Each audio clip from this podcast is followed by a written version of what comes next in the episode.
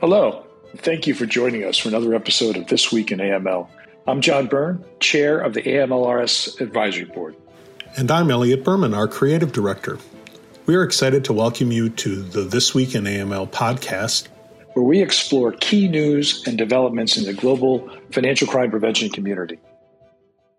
Hi, John. How are you this week? Good, Elliot. How, how are you doing? I'm okay. We've had three days of rain here in the Midwest, but it's okay. We could use the water, actually. We had a light snow winter. So, so a couple of things this week, as opposed to just focusing on one. I know you were at the ACAMS AML and Financial Crime Conference in Hollywood, Florida. And uh, you mentioned earlier when we were speaking that you heard an interesting uh, announcement, if you will, from DOJ. So, what was that about? Yeah, it was interesting because there wasn't any um, preview of this. You know, a lot of times when uh, agencies speak, you sort of know in advance thematically what they're going to cover, maybe not the specifics. Uh, but the Department of Justice uh, spoke on um, Tuesday of the conference. And, um, Kenneth Polite from the um, uh, criminal division. He's the division uh, DOJ's uh, head of DOJ's criminal division. Uh, talked about a whole series of things. You know, the importance of working with the AML community and the financial sector. Really positive stuff. Uh, but he also said that um, the division is going to direct prosecutors, as he put it, to consider requiring that chief compliance officers and uh, CEOs certify at the end of a settlement about the company's compliance program that it is, quote, reasonably designed and implemented to detect and prevent violations of law. So, um, you know, that, that, so it would sort of mitigate um, during the settlement some of the fines and penalties. That's, that's the theory, at least. Um, no specifics yet, other than what I just told you, and it's not simply limited to financial institutions. Um, you know, it's anything under the purview of the criminal division, which is broad, as you know. But I think that what was not funny, but interesting to watch is that when the panel came up right after that, they were asked to comment on it. And of course, they said what you and I would say. Well, we want to see the specifics, obviously. Right. You know, it sounds very close to what New York did, uh, the section, I think 504 from a few Yep. years ago, right? And Yep. I remember when we were sort of dealing with that issue, um, sort of the logical thing that you and I, as lawyers, would say is why would you sign something like that when there's pretty clearly no way that you can, um, you know, ensure that the compliance program was, as they say, um, met all its obligations and that that sort of thing. And so I think that's obviously more than problematic. Sort of, it's. I think it comes from a sincere place, as I think also some other folks said but really interesting. Again, not directed necessarily at our community, but it would clearly impact our community. Uh, I've always believed, and I know that you've been involved in similar uh, policy and uh, other other issues where other debates where it's basically if, if the compliance officer at a minimum doesn't have authority, isn't at the table, as it were, at senior management, to have to sign something to certify that the program is run effectively, I would never advise them to do that. You know, so e- even if you have decision making authority, it's problematic. So I, I thought that was a really interesting. I won't say curveball because it's good. I think in general that there's DOJ is going to be focusing on white collar crime again. But um, yeah, I think the audience was clearly taken aback. Yeah, I um uh, it's interesting. There are other certification regimes. Uh, 504 is a good example. Uh, you know, um, uh, financial statements and other related things for the SEC are now certified by the and have been for quite some time now by the uh, CEO and the CFO.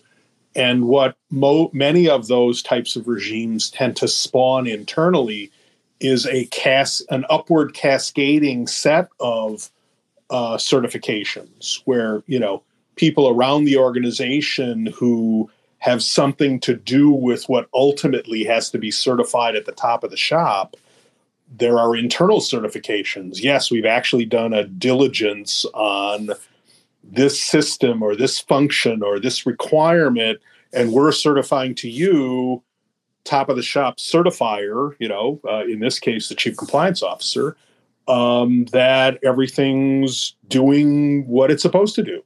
Um, how that's the way to give someone at the top of the shop comfort, uh, but um, you know, it's not something that you can fall back on if it turns out your certificate. Uh, you can't fall back to the gut with the government um, if your certification tends to uh, not end up being fully effective. So, right. obviously, more to come.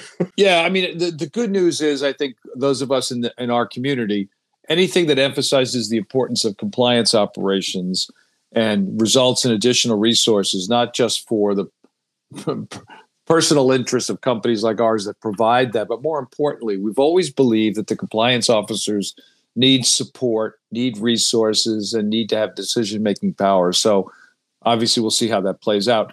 The, so uh, that was one thing. The other thing that we saw today is um, Chairman Waters uh, for the House uh, Financial Services Committee uh, sent a letter. Uh, again, just today on the 24th, and this will obviously this will post on tomorrow, but um, sent a letter to various trade associations that represent financial and the commercial industry, asking for uh, specific information on um, what those institutions have done to end their relationships, their disinvest, disinvestment, if you will, with Russia.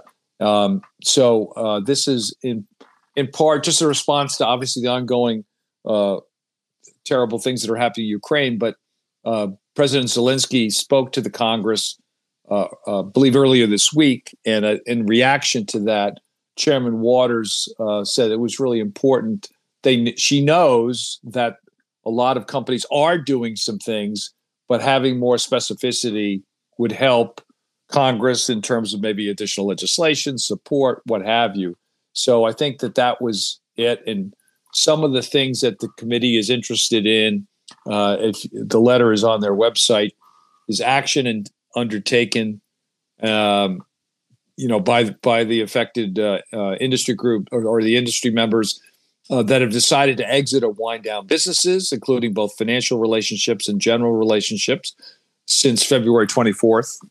The identity of the companies that continue to engage that might be a tougher one, but we'll see with Russia uh, and Russia based firms, and what are their plans to either wind down and the reasons why, or the reasons why they plan to continue, like is you know what's happening there, and then you know how are you complying with uh, U.S. and allied sanctions? Obviously, the last one also, like we just talked about, a little problematic to put in a letter how how you're complying because if you were asking me that, I would certainly say I'm, I'm following the EU sanctions or the OFAC sanctions or what have you. So I think there is some direction on how to respond to this. So there's some guidance, but that's generally what the committee is asking for. And again, it, it makes sense because in order to make some potential policy changes, if necessary, or, or legislative changes, get a sense of where we are. Yeah.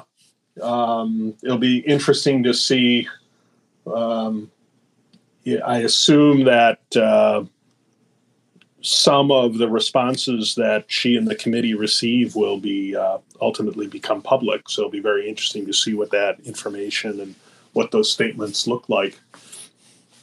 Right. Yeah. And, you know, again, um, we know that'll happen. That does happen. That's why I think I understand the request, but there has to be sort of a, also recognition on the part of Congress that the the response to the request has to be carefully crafted because of that. I mean, I think that's obvious, and you also don't want to detail your plans right. uh, so that these companies can evade them. I don't mean the U.S. companies, but the entities that you're dealing with Russia somehow can impact.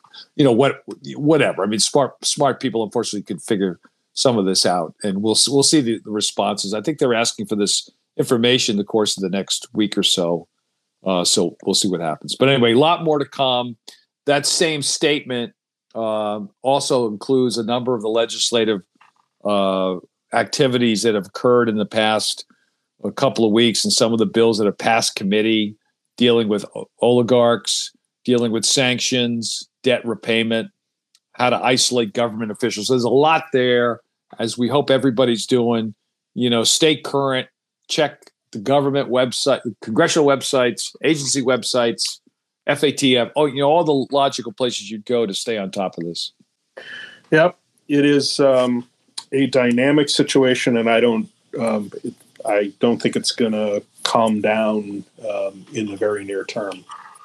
And what do we have coming up? Uh, I will just say, just briefly, uh, and we don't. I'm not sure when we're going to run this, but I'm going to have a um, video cast tomorrow. Not a live video cast, but we're going to we're going to record it and run it at some time in the future on a continuing uh, challenge, and that's on antiquity smuggling.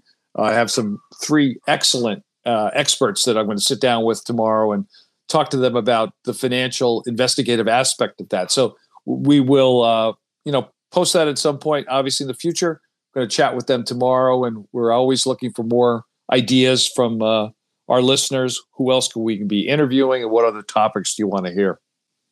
Yes, um, that's true, and uh, so continue to watch our uh, our web page for additional content.